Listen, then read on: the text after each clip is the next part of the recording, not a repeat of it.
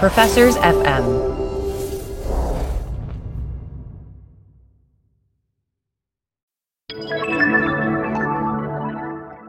Doug, as you know, we have joined the Professors FM podcast network. So it's extremely exciting. It's like for the first time in my life, I'm going to have academic friends. This is big. And as part of this, we're going to talk about some of the other shows on the network. One of the things we talk a lot about in terms of sports analytics is the role of incentives, right? It's all about incentives. And so one of the other shows on the network is called Taxes for the Masses, brought to you by Lisa DeSimone from the University of Texas and Bridget Stomberg from Indiana University. And so, what these two ladies do is they dive into all things taxes. I think it's a great compliment to what we do. In some ways, there's nothing bigger in public policy than taxes in terms of shaping the economy and society because taxes change how people behave. So, you know, give it a listen. Great show.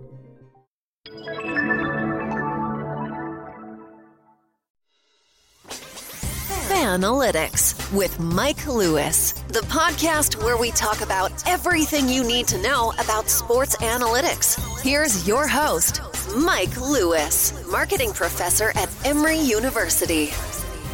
Okay, welcome everyone. Welcome to the Fanalytics podcast. Uh, my name is Mike Lewis. I am joined by Doug Battle. We are brought to you by the Emory Marketing Analytics Center.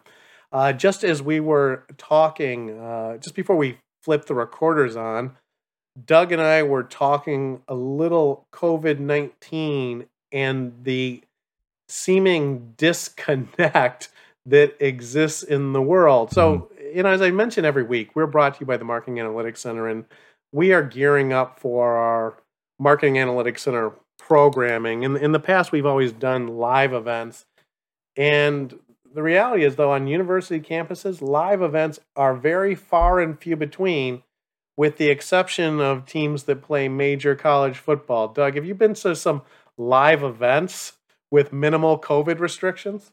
Yeah, it's funny. I, have not been to any kind of conferences or, or these typical workplace live events that we're used to seeing and that we're used to planning. Uh, but then with sports, college football, you wouldn't even know that there's a pandemic going on.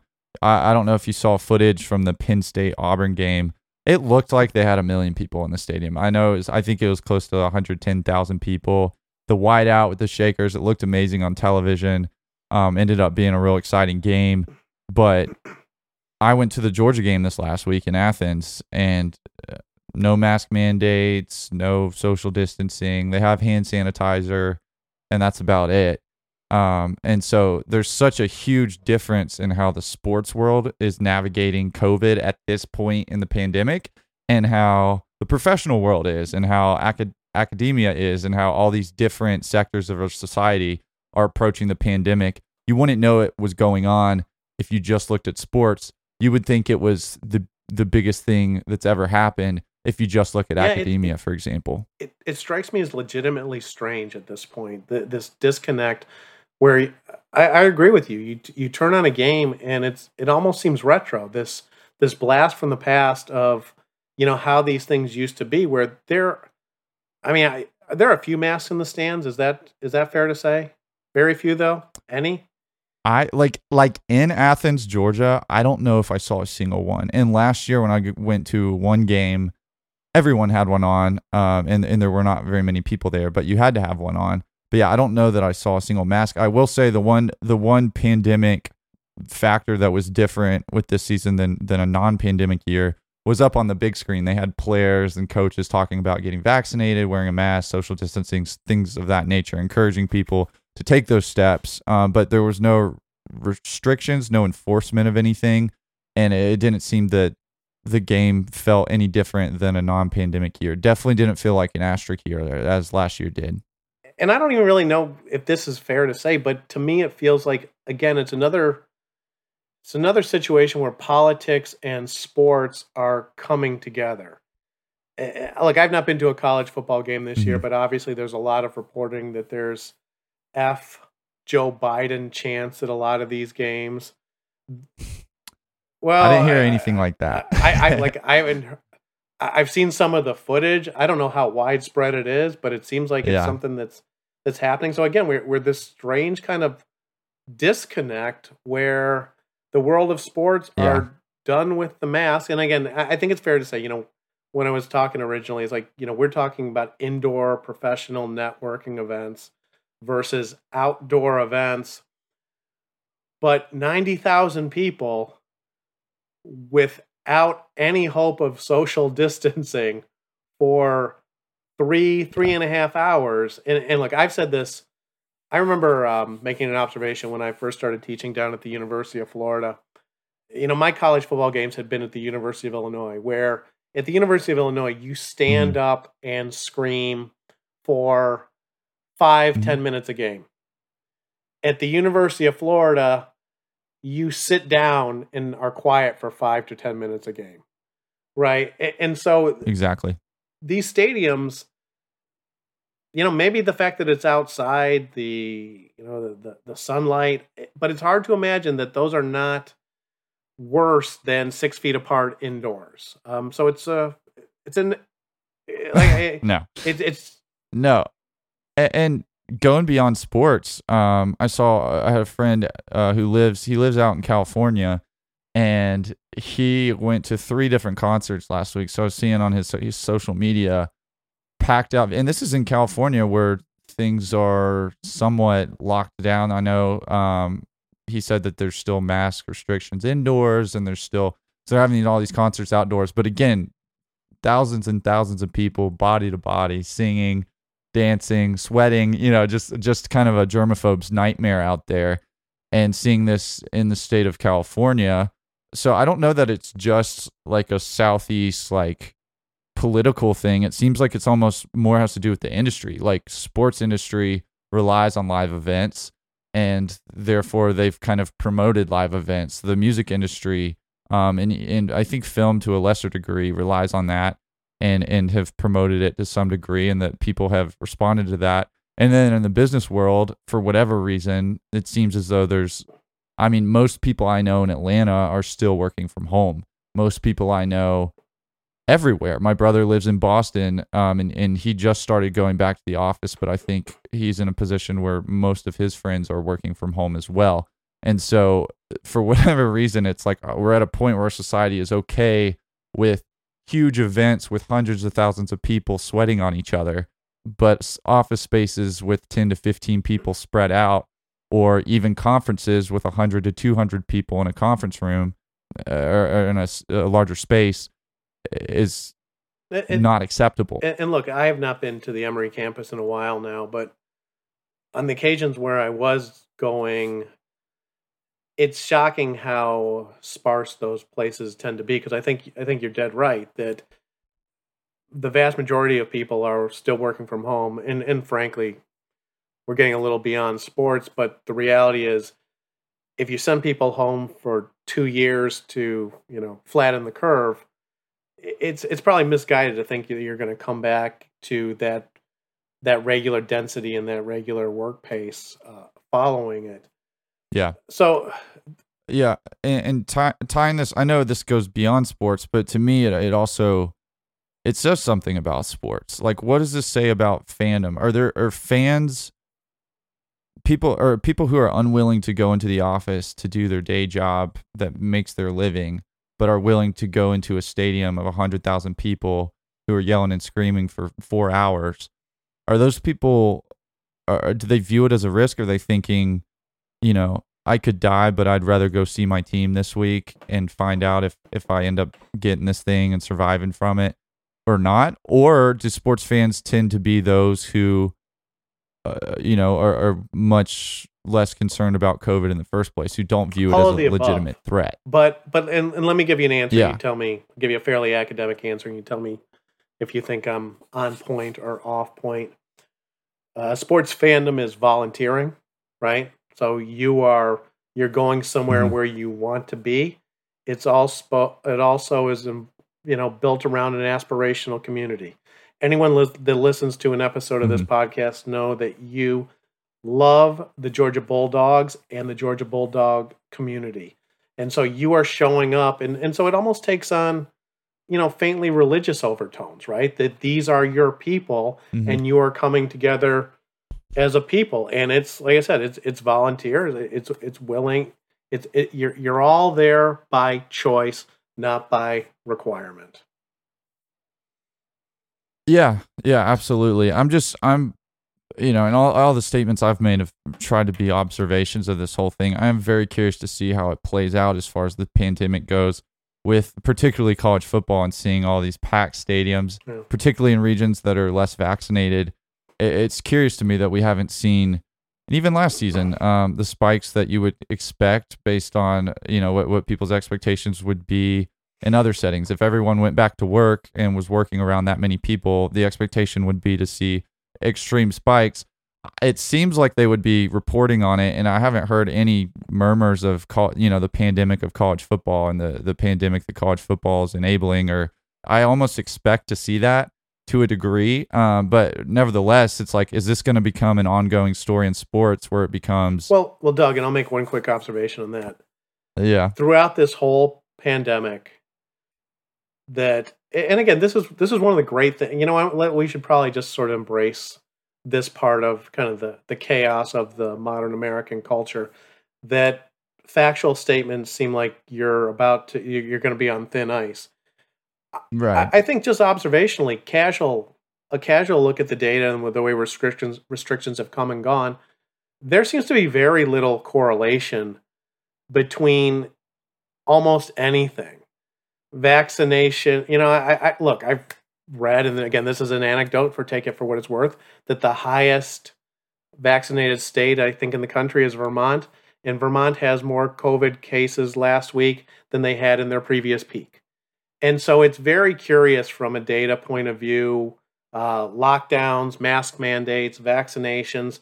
There seems to be relatively little correlation between outbreaks and the mitigation techniques. And eh, again, it's something that people don't want to talk about, but I think it, it, it's out there. And so, with college football fans gathering en masse, it will be interesting to see what happens. I mean, do you know?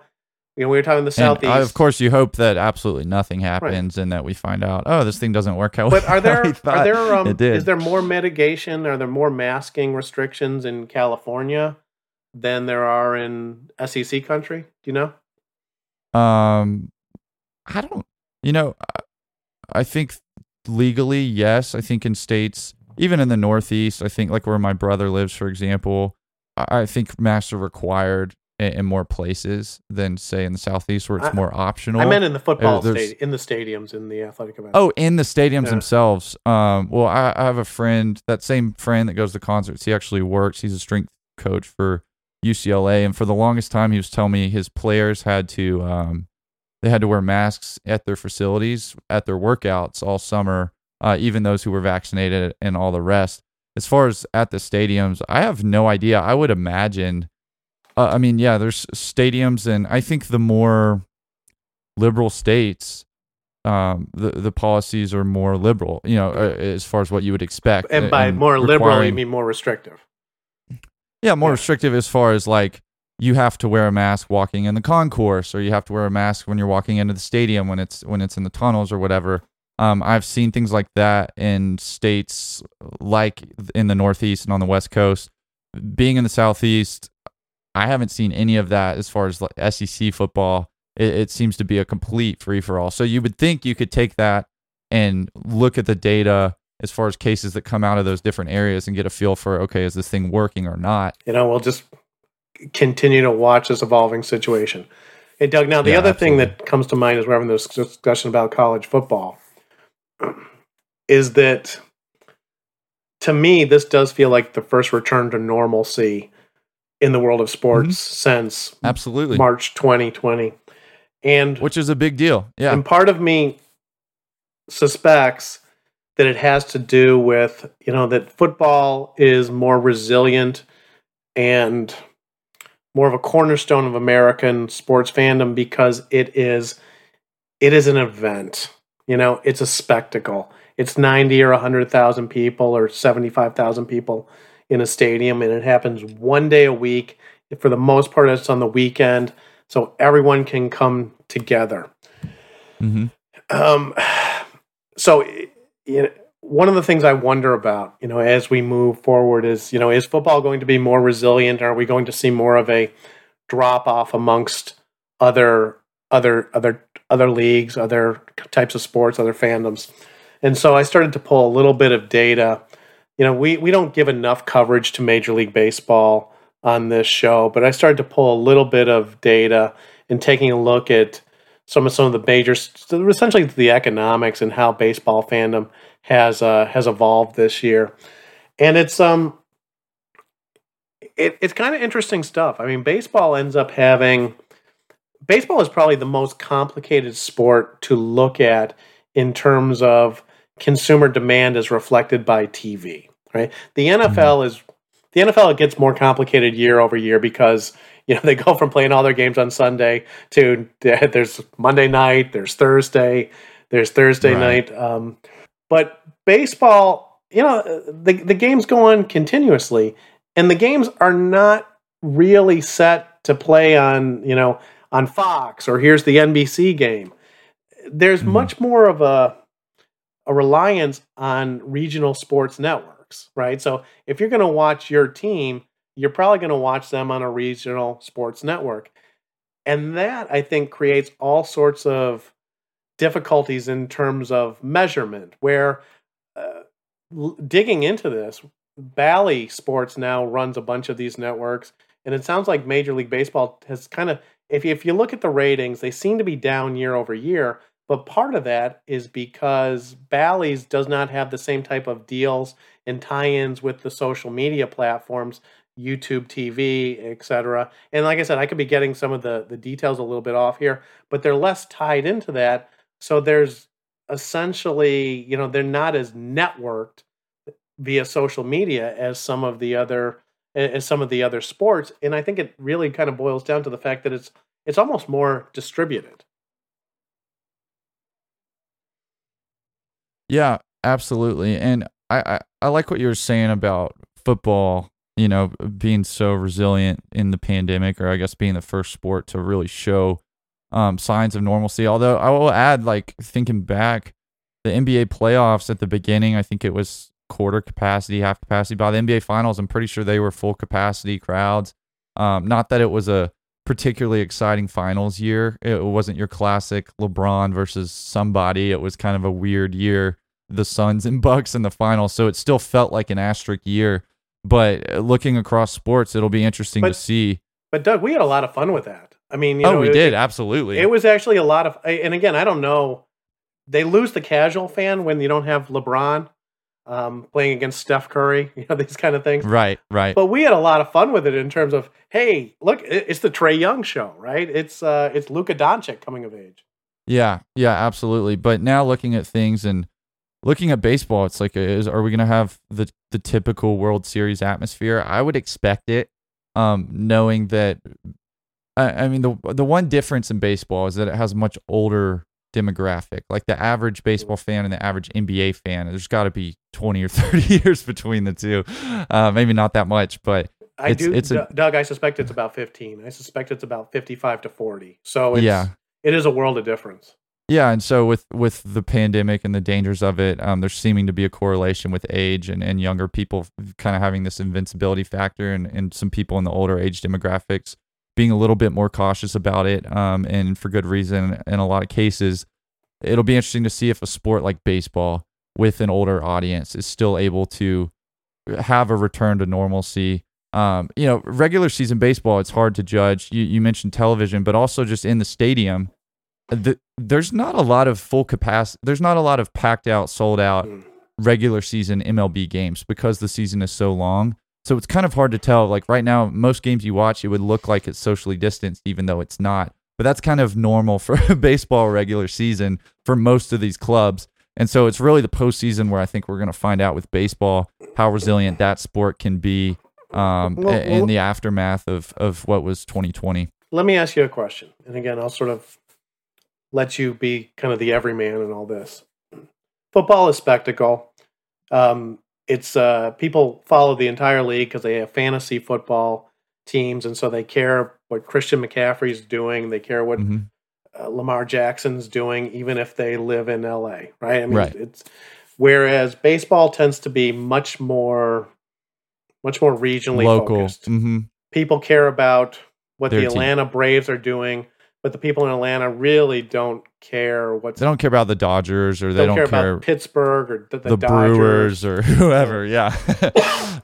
And, and so, you know, as we come out of as we come out of COVID, and look, I mean, in some ways, you know, I could almost make a connection to Jake Paul.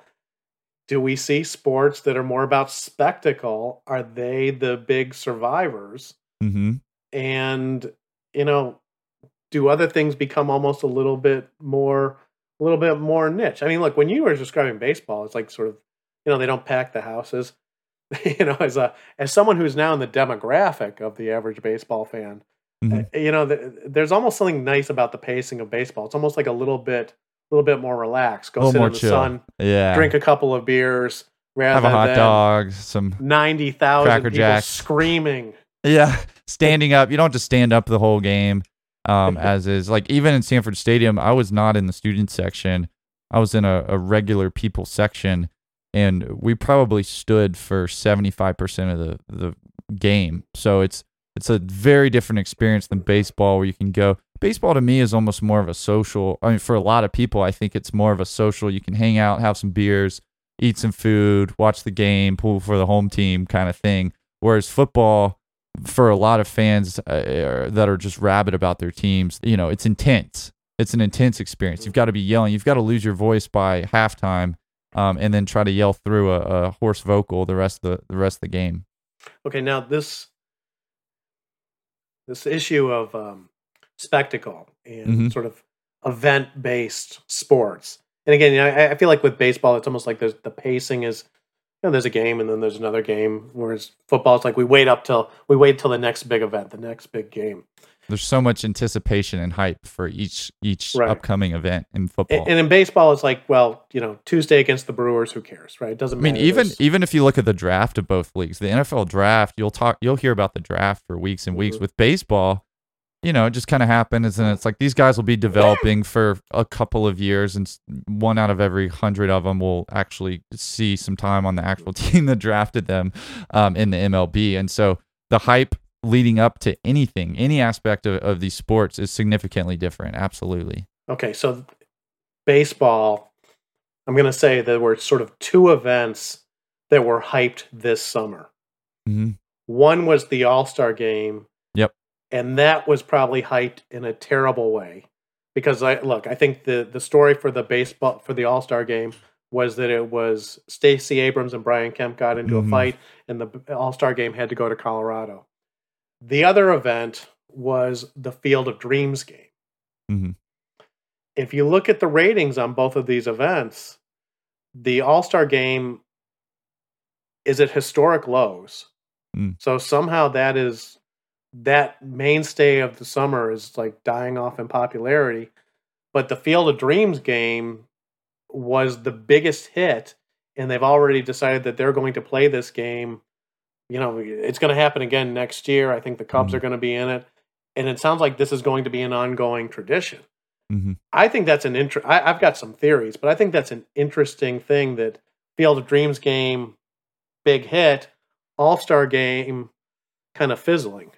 Yeah. So what what is your? I, you said you have some theories. What's your primary theory on this? What what do you how, what do you think? I, I think it, I think it says something about the way baseball has sort of dropped the ball in terms of creating stars. Mm-hmm. You know, the look the other big story in baseball, right, is that there's an maybe the most unique sports story in 2021 is Ohtani from the Angels.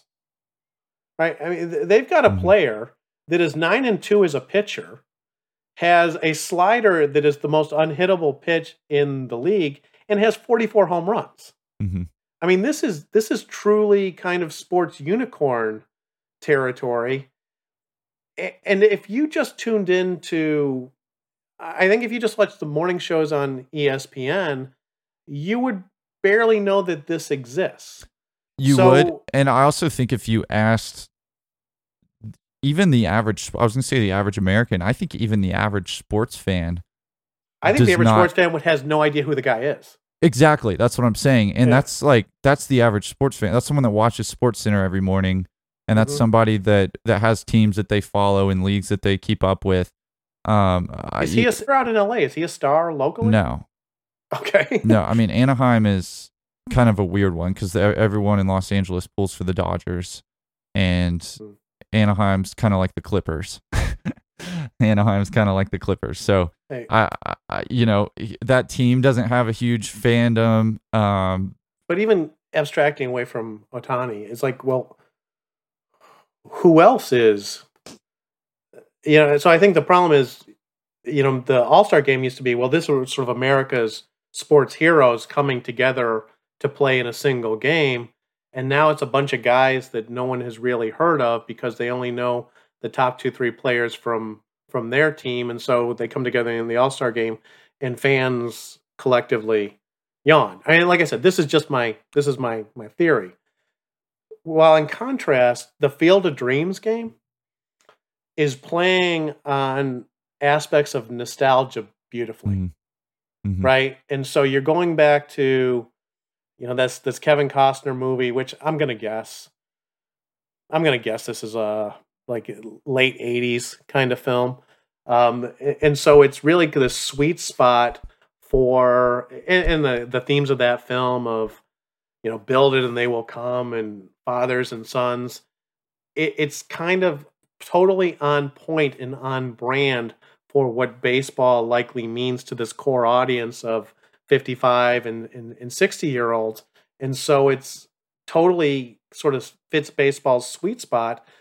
But for the health of the sport you know it's got to be about the stars. If you Mhm. want the youth to keep coming out then your stars have got to be glamorous kind of world beaters that everyone wants to follow on social media and wants to tune in to see see the guy hit the hit the home run 450 feet Yeah, and when when I was a kid, baseball was the sport that every kid. It's because it's so every kid plays little league. It seems, and we all had these heroes. You know, Sammy Sosa, Mark McGwire, Barry Bonds. It was all the it was all the sluggers, all the and of course the steroids um, revelations were incredibly damaging to that league and, into the perception of those players for my generation. But I think if you asked like the average MLB fan, the average MLB fan, if you said name the first five MLB players that come to your head, and if it so happened to be a Braves fan, he would name the five best players for the Atlanta Braves, and those would be the first five players. If it were a Red Sox fan, first the five best Red Sox players. If you ask a Los Angeles Lakers fan, who are the five first current NBA players that come to your head? They would say LeBron, then they would say Giannis, they would say Steph Curry. They'd be all over the league because it's such a star-driven league. No NBA fan would respond by saying the, the starting five for their team. Um, and I think that's telling about you know Major League Baseball and its its problem with developing these stars internationally and, and even just nationally.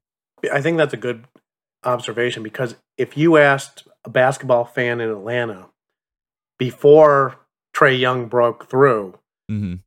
to name the five nba players he would not come up with an atlanta hawk I don't I don't even know if they I don't even know now with Trae Young being kind of a second team All Yeah. NBA type player. be but that'd be the only one. I one don't think I don't think he even gets listed in that five. I think they I think they still go LeBron, uh, Giannis. You know they go that route. Steph Curry. Those those big nationwide like the guys that are on commercials all over. You know for big time brands.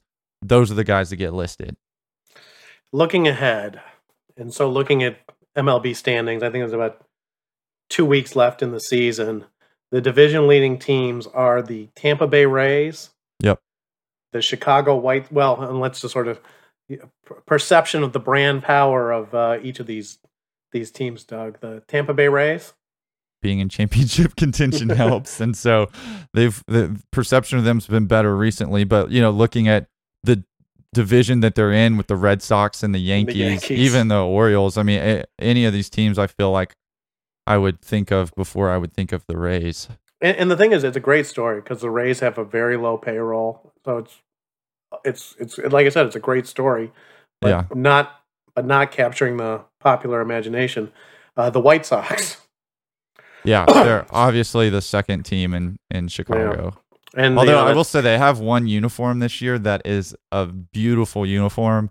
and the I South Sider uniform. yes, Yeah. they're so great, and I'm like, man, they might they might win some fans over with those. But yeah, the White Sox um, definitely not a huge brand when you know relative to other baseball teams. Then you've got the the Astros, yeah, uh, you a know, very unpopular brand amongst Major League Baseball. it's unpopular. It's unpopular, but I feel like it. oh, You know, oddly enough, I guess this might go back to that. Like, all publicity is good publicity. I feel like the Astros kind of put themselves on the map with the whole cheating thing because they're they're one of the first. When someone says MLB teams, they're one of the first teams that comes to mind now, simply because I've heard so much about them in the last few years, Then you have on the other side the National League. You've got the Braves. which is a huge shocker after um, you know some some early season injuries on that team. I think that fan base felt that they were cursed and this wasn't going to be their year and then now they they have hope which as we know as you know people who have lived in Atlanta for some period of time that is the most scary place for Atlanta sports fans is when you have hope Yeah. Um, then we have the Brewers. yeah Right. Milwaukee um in front of the Cardinals too And then let's say the Giants slash LA likely to win Mhm. the uh, the last division. Yeah So at least there you've got you know sort of some marquee, a couple of marquee teams, a couple of big brands, big markets. It's a nice mix. I think it's a nice mix of like the Dodgers and Giants. Those are obviously enormous brands in Major League Baseball. Baseball, um, but it's fun for me. Like I- I'm kind of such an underdog guy that if it's only Yankees and Dodgers across the league in the playoffs or you know in the World Series, I'm not particularly interested. But you know if I get to see the Rays go up against the Dodgers or something like that, like it gives you a little guy to pull for. Now, and again, to make this full circle, and then we'll sort of move off baseball. And I'm not asking you this question, but if you were to ask the average American sports fan and think about how different this is compared to, mm-hmm. you know, asking the average American sports fan to name a player on all the NFL playoff teams. You know, every everyone knows the quarterbacks and the running backs and the outside linebacker. Yeah, I would put out there that I bet you the average American sports fan would not be able to name a single player from on the each- Rays, the White Sox, the you know it, it's and so th- there's a message here for this this league, which is you've got to you got to get out front of this. You got to help these guys become stars because when people think about a team, eh, fans want to put a face to that, right? And so in, in the NFL, it's almost always the the quarterback. It- It's Tom Brady or it's Russell Wilson you got to personify these teams. You got to make you got to make them human, and you got to push the stars on the teams that are going to be in the in the postseason. Yeah, I think one of the biggest issues in MLB, like I think Ohtani to me is the most interesting story. I think that's the player. If I'm Major League Baseball, like I want him to be the Michael Jordan. I want him to be the LeBron. I want him to be that guy. The Angels are. Can I, can I add one thing, Doug? I looked Yeah. up his salary. He makes three million dollars this year. yeah, they're getting a good deal on him. um, they're getting a good deal on him, but he'll he'll make his money. I'm sure he'll end up playing for the Yankees at some point because that's just how baseball works. But you know, having your biggest star playing on a a bottom feeder in the AL West, um, that's tough. And then Braves, you know, I, I think the player that they were building the, and branding around is was Acuna, and he is out for the season um, and has been. And so you, you have a number of playoff contenders, like you said, that you know I don't know if the average sports fan could even name one player on their team. That's uh that's a problem. And and you mentioned the NFL. I mean, think of the NBA. I don't think anybody. I mean, you could almost name. I think the average sports fan could probably name one player from every team in the NBA, but particularly the playoff teams and the real contenders. Absolutely. I mean, that's just easy. You think of a team, you think of their star. Uh, with baseball, not the case. That's where I wanted to be careful though, because I'm I'm not sure about that. Like I know you and I can do that, and I don't consider myself a. I consider myself more almost a casual basketball fan at this point. Right. I, I just don't have a sense of how how deep that goes i i once you get beyond the, kind of that core basketball fan. Okay, so to wrap things up for this week, last thing I want to do is talk a little bit about some of where we're we're going in terms of let's say larger research, more original research initiatives, and some different types of programming. so at the beginning of this, we talked a little bit about live events and, Mhm. on, on campuses. And, and so we used to at the Mac Center, we used to run a live event, used to before before COVID. We are going to be doing a podcast series of events. So uh, a little bit less sports themed, more marketing, marketing analytics. Uh, frankly, though, our emphasis in terms of our programming, and this is this is a this is a look ahead. This is going to happen in in November, but we're going to bring in someone that is uh, an influencer. We're going to bring in someone that we don't do a lot of guests. We're going to bring in someone that is very involved in uh, college sports in terms of ticket sales. And then the third thing that we're actually going to do, and this is something that we're going to be talking a lot about throughout the fall, is report on a research study that we've been working on for about the last half year that we're something we're calling the next generation fandom survey. Uh, and in fact, we're going to put the highlight report of the results out there on www.fandomanalytics.com sometime this week. It's really, I mean, you've seen some of the stuff, Doug. I, Mhm. I tend to think it's it's really cool stuff. It's a real deep dive into differences in fandom across Generation Z. So, you know, you're you're an old Z, I think, Doug, right? You're 25. You're about the oldest Z out there. Uh, yeah, I'm, I'm right on the line. I'm right on the line. Yeah, millennials from about 25 to 40. Uh, the Gen X, sort of my cohort, which is about, I think, 40, 42 to 57, and the baby boomers. Yeah, and I think that information can help fanalists like ourselves to look at some of the conversations we've been having today. Look at the pandemic and its effects on in the crowds for college football versus MLB, the, followings for each of those, and, and then kind of looking at the demographics of of different age groups and how their fandom has changed over the years, and see some of these correlations. I think it's really good stuff, Mike, that that you've been working on um, over there, and I'm excited to to get it out there for our listeners to check out and, and start to uh, fanalize with us. I like it.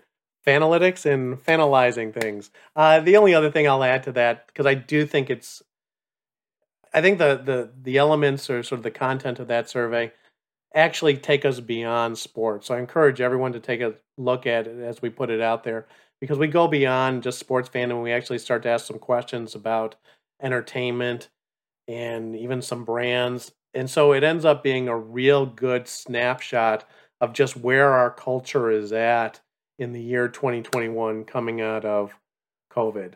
So, with that, let's wrap things up for this week. Like I said, as always, thanks for listening and more content at fandomanalytics.com.